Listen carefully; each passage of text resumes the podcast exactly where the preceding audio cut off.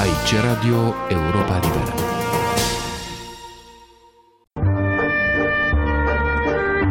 Cultură și politică. O rubrică de Victor Eschenazi Moroșan. Grigori Șcartișvili, cu pseudonimul de autor Boris Akunin, este unul din cei mai cunoscuți și mai citiți scriitori ai Rusiei ultimelor decenii, eroul detectiv pe care l-a creat în 1998, Erast Fandorin, devenind atât de popular încât romanele sale polițiste s-au vândut numai în Rusia în peste 13 milioane de exemplare. Personajul este cunoscut și cititorilor din România, unde la Humanitas au fost publicate, după anul 2000, câteva dintre romanele denumite acum generic Fandorin, astăzi de negăsit altfel decât în anticariate. Boris Akunin a devenit, pe de altă parte, cum îl numea într-un articol mai vechi, publicația The New Yorker, o forță conducătoare în protestele politice anti-Putin declanșate în 2011 după anunțul revenirii liderului rus la președinția țării. Atunci, scriitorul, care pendula între Moscova și locuința sa din Franța, în Bretanie, s-a gândit pentru prima oară să emigreze definitiv.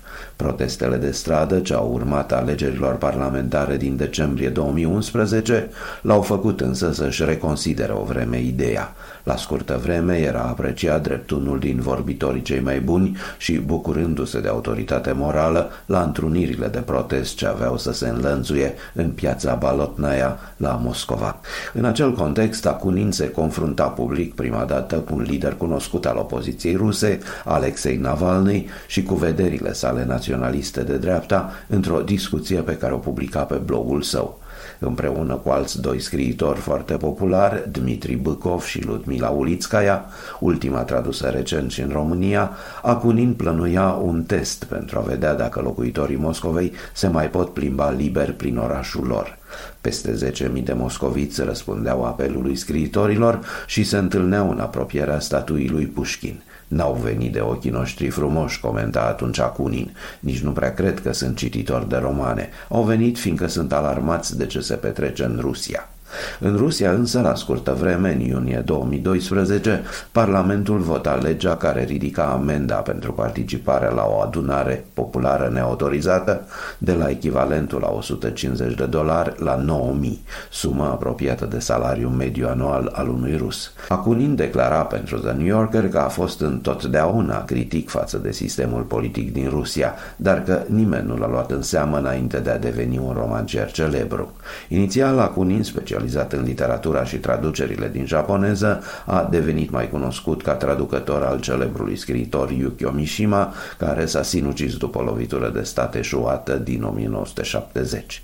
În 2012, Akunin scria, îl citez, nu cred că o democrație efectivă și de durată este posibilă într-o țară lipsită de o clasă de mijloc. Acum este timpul potrivit. Am crescut ca societate, suntem gata să ne asumăm responsabilitatea. Dar, la numai doi ani după angajamentul lui politic activ, Boris Akunin decidea să părăsească Rusia, stabilindu-se definitiv în Franța. Intervievat la începutul acestei luni de Jeff Getmin, redactorul șef al publicației The American Interest, și de Laure Manville, corespondent a cotidianului Le Figaro, Boris Akunin explica că a plecat din Rusia în 2014, îl citez, când lucrurile au început să se îndrepte spre o dictatură pe viața lui Vladimir Putin, când isteria post-imperială generală în împrejurările anexării Crimeei a devenit insuportabilă, grețoasă de privit.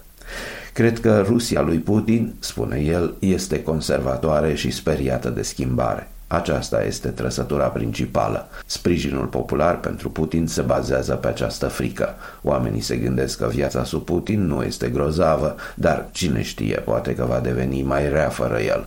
Toate resursele mașinii propagandei de stat lucrează în acest sens. Este Rusia modernă o încarnare mult diferită de cele anterioare? Nu cred. Ea este încă un sistem hipercentralizat în care toate deciziile importante sunt luate la centru. Un asemenea sistem este incompatibil chimic cu democrația, atrage atenția Cunin.